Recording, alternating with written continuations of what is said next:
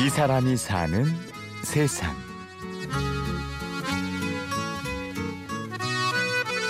내가 새끼를 살리려면 죽기 살기로 싸우는 거예요. 내가 뭐 다치건 뭐 잡아먹히고는 생각 안 해요. 온몸을 다해서 싸움을 하게 됩니다. 서울의 어느 보건소 강당. 윤홍균 씨가 강의를 하고 있습니다. 윤홍균? 씨는 의사입니다. 병원에서 환자를 만나는 일 외에도 오늘처럼 외부에서 강의를 하기도 하는데요. 하는 일이 또 있습니다. 홍균 씨는 답장 쓰는 의사입니다.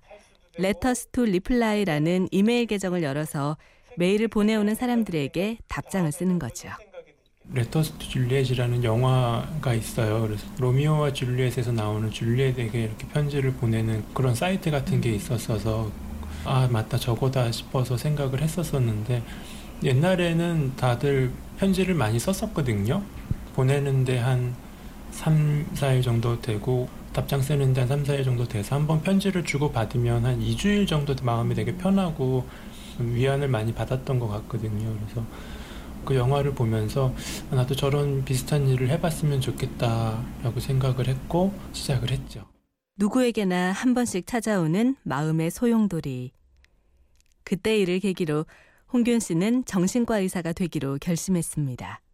고등학교 2학년 때 막 마음이 막 안 좋은 시기가 와갖고 도대체 이걸 어떻게 해야 되나 고민을 하다가 공부를 하기는 싫은데 왠지 그냥 놓을 수는 없는 그런 상황이니까 또 도서관에 가서 책을 하루 종일 이렇게 봤었거든요.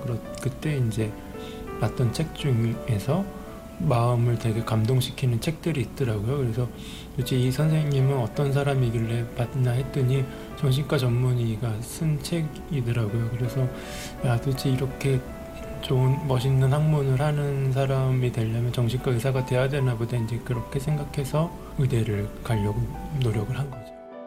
글 쓰고 책 읽는 걸 좋아했던 홍균 씨.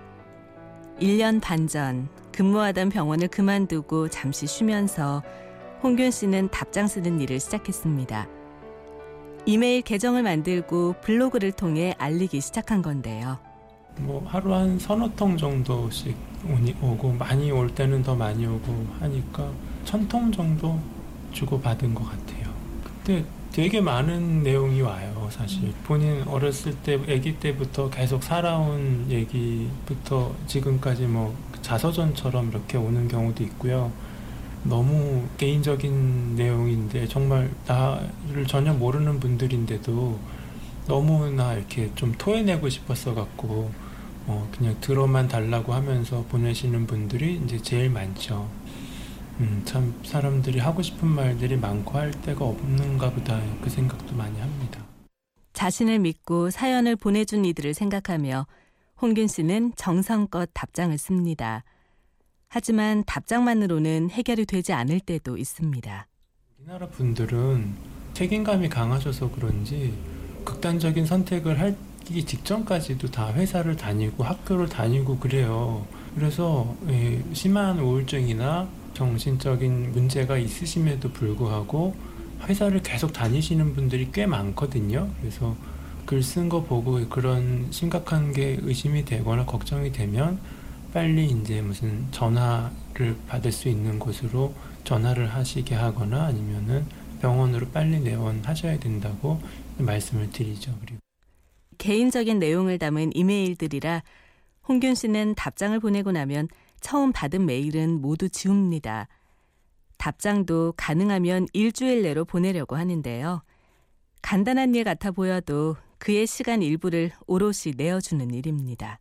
일주일에 사실 외래 한 타임을 좀 비워놔요. 비워놓고 그 시간에 몰아서 쓸 때도 있고 아침에 출근해서 이제 남자들 오시기 전에 할 때도 있고 하나 보내려면 이렇게 생각해보고 저렇게 생각해보고 해서 뭐 집에 왔다 갔다 하면서도 다시 읽어보고 다시 읽어보고 보- 음, 그렇게 하고 있네요.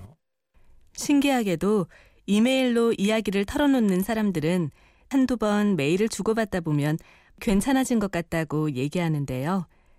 글로 쓰는 것 자체가 치유에 도움이 되기 때문이라는군요. 지금 뇌과학적으로 봤을 때는 머릿속에서 막 감정이 들고 기억에 막 사로잡히고 미워하고 좋아하고 이런 감정이 있다가 언어로 표현이 되면은 거기서 해소가 좀 많이 돼요. 그래서 어, 처음에는 무슨 말을 써야 될지 힘들지만 점점 점점 이렇게 글로 쓰다 보면은 그게 하나의 인생사가 되고 하나의 예술 작품이 되는 거기 때문에 본인들이 좋은 작품을 저한테 보내주시는 거죠. 만들면서 이제 본인들은 해결이 되는 경우가 많은 것 같습니다. 쉽지 않은 일이지만 그럼에도 계속하는 건 홍균 씨를 믿고 자신의 이야기를 털어놓는 사람들 때문입니다. 걱정을 하세요. 주변에서 이 일을 시작한 거를 아시고 나중에는 어떻게 하려고 그러냐. 그래서 걱정이 되기는 하는데 그렇다고 안 할 수는 없는 것 같아요. 그 이 사람이 얼마나 답답했으면 한 번도 얼굴 못 본 저한테 메일을 보냈을까 싶은 생각을 하면서 그래도 한 명이라도 되어준 게 어디냐 싶기도 하고요. 누구나 힘든 시기가 있고 그들을 돕는 건 그리 대단한 일이 아니라고 말하는 정신과 의사 윤홍균 씨. 홍균 씨는 오늘도 답장을 씁니다. 내가 과연 도움이 됐을까 싶을 때가 있는데 이 답장에 대한 답장이 돌아오면은 되게 좋죠. 좋고 아 내가 하는 일이 가치가 있구나라는 생각을 하게 됩니다. 이 사람이 사는 세상. 취재 구성의 홍지은, 내레이션 류수민이었습니다. 고맙습니다.